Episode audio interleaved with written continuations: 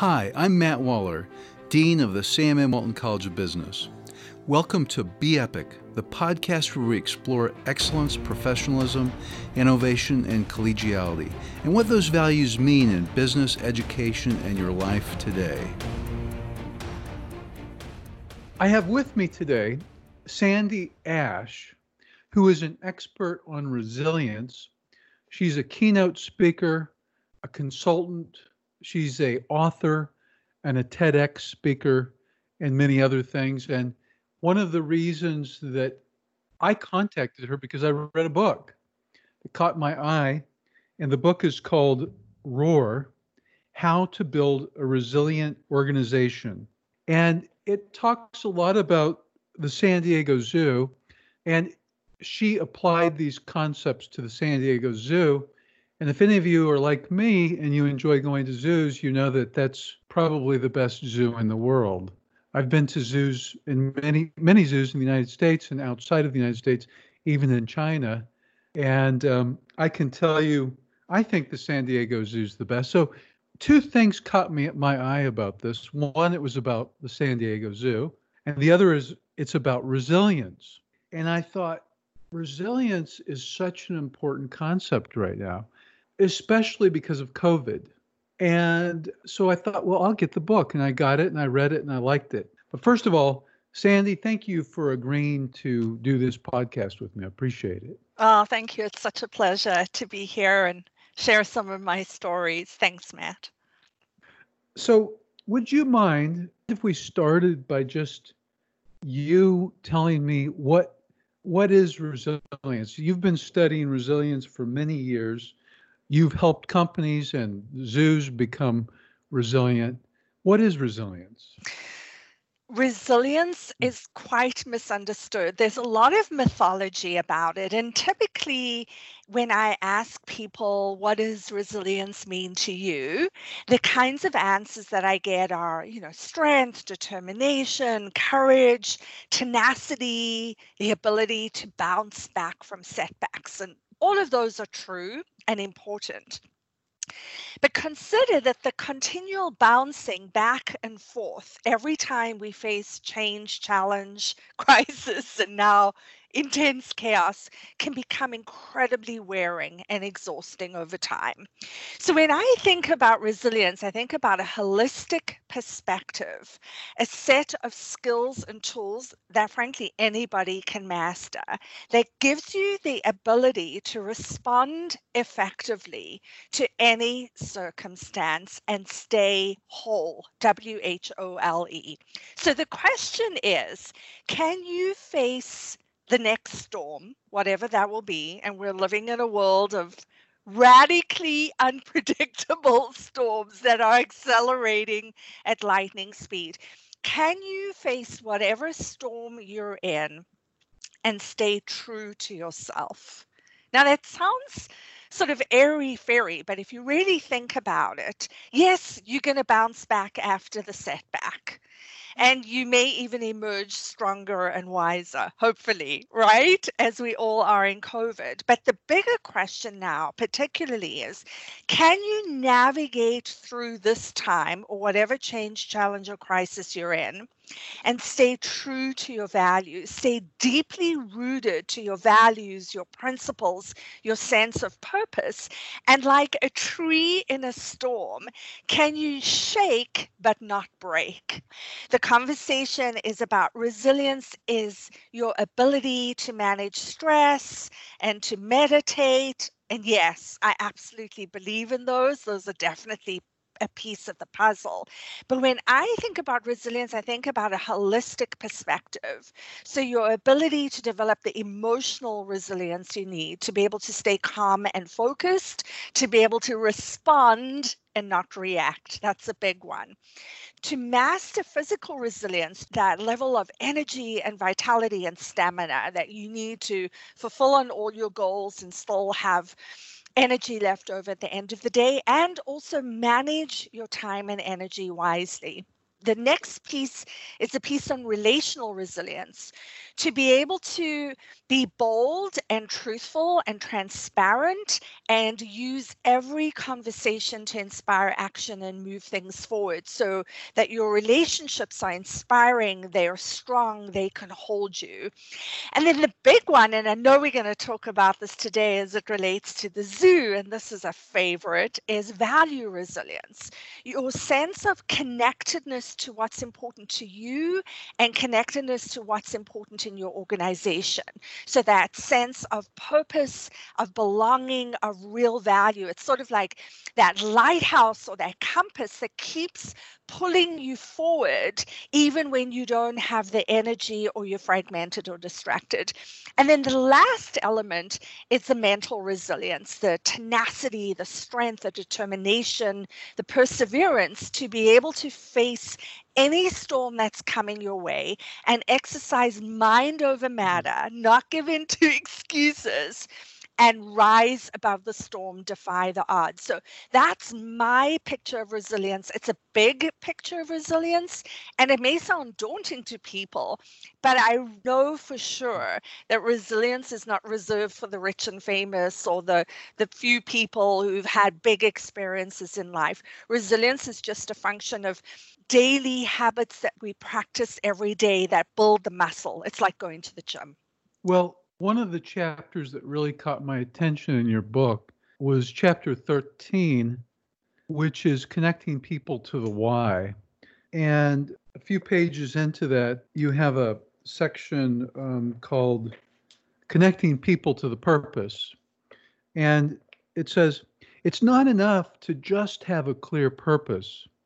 People at every level of the organization must live and breathe its values, mission, and vision. And so, one of the reasons that caught my attention, Sandy, is because, of course, when I was reading this book, part of what I was thinking was, how can I help the Sam M. Walton College of Business to become more resilient? So I was I was looking for tactics as I read, um, and you know because we you know in March the middle of March, we all of a sudden went remote. So professors, some of whom had never taught online, were teaching remotely. So we had to take over 100 professors and move them to remote. We had to take over 6,000 students and move them to remote. And we had maybe 150 staff that had to work remote to support all of this. It was daunting. And um, I sent an email to the college right in the midst of this before we actually made the transition. Fortunately, this happened right before spring break. So we had spring break to kind of adjust. But you know, our, our university was founded in 1871, but our college was founded in 1928. And I was just thinking about what the college had gone through since 1928 during World War II, our enrollment went down by two thirds. So, you know, we've gone through terrible things, and yet today we're we're a top uh, 50 business school in the United States, and and we're in Arkansas on top of that, which is a sparsely populated state. But I, I, I mentioned this in my email to the faculty and staff that you know, I, I said we are a resilient people. We we can make it through this, and so when I read this in your book, where you say people at every level of the organization must live and breathe its values, mission, and vision, it made me wonder as I was going through this, and I thought, I don't think I'm doing enough to actually fulfill this, to, to make it uh, a resilient organization. When you were working with the San Diego Zoo on resilience, what are some of the challenges they faced that made them really need to uh, be resilient as an organization? Yeah, well, you know, I think the San Diego Zoo, like any organization, is challenged, right? I mean, it's a great organization, it's an incredible zoo, but it's not perfect. Let's just be clear. No organization is perfect they had significant financial crises over the years. They face union challenges, very heavily unionized organization. Um, the they're very often under resourced, and so there is jockeying for budget and resources. Um, and then they were really concerned about the level of employee engagement. Now, you would think, oh, I work at the world famous zoo. I get to work with incredible animals in an unbelievable environment. I'm going to show up at work every day, tapped in, tuned in, turned on. But that's not always the case. You know, it looks glamorous and it seems glamorous. But behind the scenes, a lot of what's going on is shoveling, you know, shoveling large mounds of things that don't smell very good. So the challenge was how does a 100 year organization, and now you're speaking about the, the College of Business, which is also more than 100 years, how do you keep people deeply connected? And Matt, not just from an intellectual point of view. You know, it's one thing to say we have this grand purpose. And here's what it is. And by the way, it's on the wall in a lobby somewhere. And the truth is, people just think that's BS right? So the question is how do you take that big purpose or that big vision and connect people to it not only head but also in their heart and i think that's the one thing that most organizations grapple with is how do you create a sense of passion and energy and excitement emotion around that purpose and that's what the San Diego Zoo has done very well. So they created a purpose that was so big and so audacious, it kind of makes the hair on the back of your neck stand up. They call it the call, C A L L is to end animal extinction.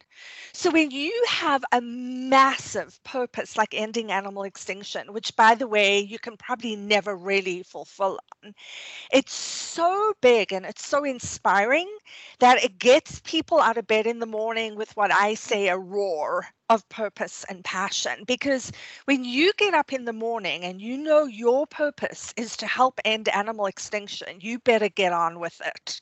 You know, you're not going to be lazy and sloppy and, oh, I don't feel like it. But the next step, then, and I'm sure this is something that you're even having discussions with your faculty and your staff and your students and your donors, is how do you rally all of your stakeholders around your purpose? And that's another thing the San Diego Zoo has done brilliantly. So it's not just let's get employees excited about ending animal extinction, but let's get our volunteers and our donors and our vendors.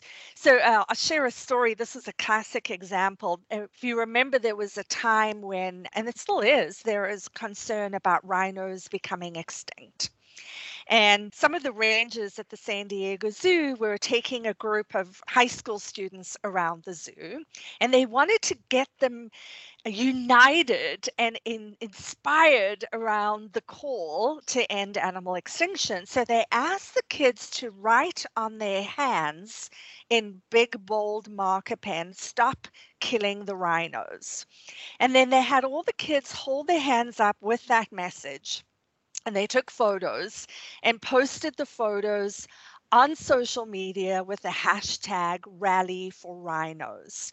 So now you have conservationists and people who love animals and zoos from all around the world rallying together to end the threat against rhinos. And I think anything you can do to bring your purpose alive, take it off the wall and sort of embed it in the DNA of people so that every person, no matter what their role is in your organization, can clearly articulate how what they do every day is impacting and fulfilling on that purpose. Every single employee at the San Diego Zoo whether they're selling hot dogs and cokes or they're working in, in the Conservation Institute to come up with strategies to save bald headed eagles. every single employee can tell you the story about how what they do every day is helping to end animal extinction. So the high school kid who's selling Coca Cola at the concession stand can tell you hey, if I upsell one out of every five guests at the zoo from a medium sized Coke to an extra large sized Coke. It's going to generate this amount of revenue over the month and the year. And this is going to help save the white rhino. So every employee has that heartfelt story about how they're connected to the purpose. And that's when purpose becomes powerful and that's when it becomes alive. So, Sandy, you have, through all of your experience in studying resilience and helping companies become resilient, you've developed some tools, one of which is the Resilience at Work assessment. Would you mind telling us a little bit about that? Sure. So the assessment just gives you the opportunity to go online, there is no cost, and to rate yourself on each of the five resilience competencies and find out how emotionally, physically, mentally, relationally, and value, how what is your level of resilience in each of those competencies, and they get your overall resilience score. And if you're candid when you respond to the survey, you get a real clear picture of where your areas of strength are and where your areas and opportunities for growth. And then when you get your scores, I also include in there an audio, a video, and uh, to explain what each of those those resilience competencies mean, as well as an action plan for you to determine what your next steps are in building your resilience. You know, when I have this resilience daily planner, so when COVID swept into our lives, I had to develop a mechanism to stay sane. and here I was, the person who'd been traveling all around the world and written a book about resilience. I thought, God, I should really know this by now.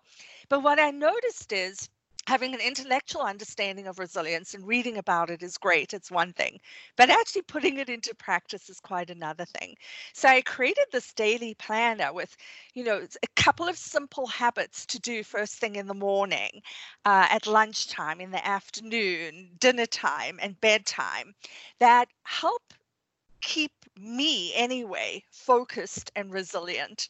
And so i'm sharing it with people. It is customizable and fillable. You can add your own ideas in there and that you can get at sandyasch.com forward slash planner. Uh, and it's just a real simple way of creating certainty of creating routine and of staying focused particularly at a time when it's so easy for us to get fragmented and distracted and be pulled off course, to be blown over by the, the fear, the uncertainty, the negativity, the, the rumors that are swirling around us. So, if ever there were a time for us to be building our resilience muscles, it would have to be now. Early on in your career, you published a book. Your first book was called Excellence at Work. Is that correct? Yes. And that year, you know, maybe 20 years ago, your house had just burned down. Yes. And looking through, you know, your your timeline, you've faced a number of challenges. How have some of those challenges you've faced, like your house burning down, how has that shaped some of your perspectives? Yeah, absolutely. I mean, thanks for asking that. You know, I think for all of us, as you say, we face different challenges and adversity in different times in our life, sometimes predictable and unpredictable. And what it does is it gives us the opportunity to see where we need to strengthen ourselves and grow. And for sure, when my house burned down, you know, that was um that sort of juncture where we say, okay, I can be the victim and say, oh, woe is me, and just let things fall apart. Or I can really look at this event or this experience as an opportunity to rise above my circumstances and to be at cause, C A U S E, rather than be at effect. And we're living in a time now where we're faced with that same choice. I think we're faced with that choice probably many times a day, sometimes every hour, every minute. Do I be at cause?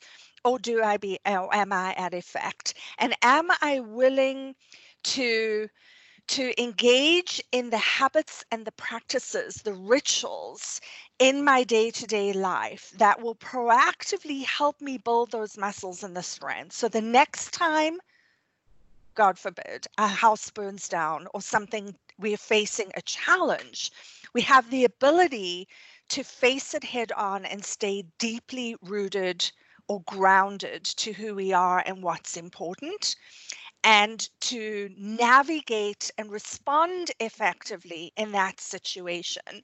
I've lived in countries at war. I grew up in South Africa, as you know. You know, there was a lot of political unrest.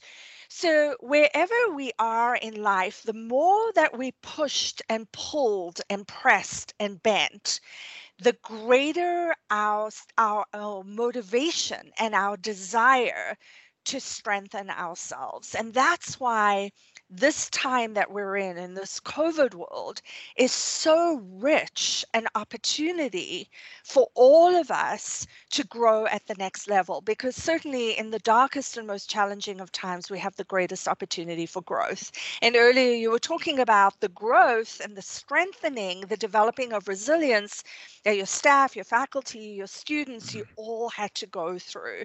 And look, you know, if we just got to coast and everything was certain and easy and the puzzle was already done for us, then we don't get to fulfill on our purpose. We don't get to utilize our unique talents, gifts, and strengths. One of my most formative experiences about resilience was when I was growing up in South Africa. Every summer, my parents would take me and my two brothers on mm-hmm. safari and we would wind our way through the wilderness in the hot car. Those are the days when cars didn't have air conditioning on these dusty, bumpy roads for hours and hours, our little noses pressed to the windows trying to spot animals. And the highlight was always the lion and, and the lion kill. And for me, the lion is really uh, such an incredible model and teach of what it means to be resilience. You know, the lion's hunting success rate, what do you think its its hunting success rate is? Oh gosh, I don't know. I'm going to say 1 in 5. Mm, yeah, pretty much. Well, less than 30%. Wow. You know? Yeah. So, but the lion never gives up. It doesn't make excuses. Uh, you know, it doesn't blame the herd of stampeding buffalo across its path or the windstorm. It just gets up because it has such a compelling purpose. And the purpose is make the kill so I can feed my pride. And so I think when you're thinking about resilience and when we're thinking about how we can be most effective in our world, whatever our world is. For me, the image and the behavior of the lion is such a beautiful example of that. Sandy, um, thank you so much for being on this podcast and thank you for writing this book. I, as I said, I enjoyed it and I think it's timely given what we're experiencing. But to your point, I think resilience is important at any point in time. And in some ways, it's a good way to be prepared for the future because nobody can predict these black swans. So the more resilient you are, the better prepared you are. Absolutely. Well, thank you. It's been such a pleasure. I love to share my stories. And so thank you so much for inviting me to do so. And uh, we will set up an opportunity for anybody who's interested in reading the book to download a free copy of the ebook. And the URL for that will, is Sandy Asch dot com forward slash ebook. So I hope all your listeners really enjoy the stories. And one of my favorite parts of the book is, and I'm sure you saw this, Matt, at the end of every chapter, there's some really deep, soul searching questions that are uh, fantastic platform for a book club and discussion and um, also personal introspection about how you can become a more resilient and effective leader. So, thanks again. I wish you enormous success, and it was such a pleasure. Thank you so much. Thanks for listening to today's episode of the Be Epic podcast from the Walton College. You can find us on Google, SoundCloud, iTunes, or look for us wherever you find your podcasts. Be sure to subscribe and rate us. You can find current and past episodes by searching Be Epic Podcast, one word, that's B E E P I C podcast, and now Be Epic.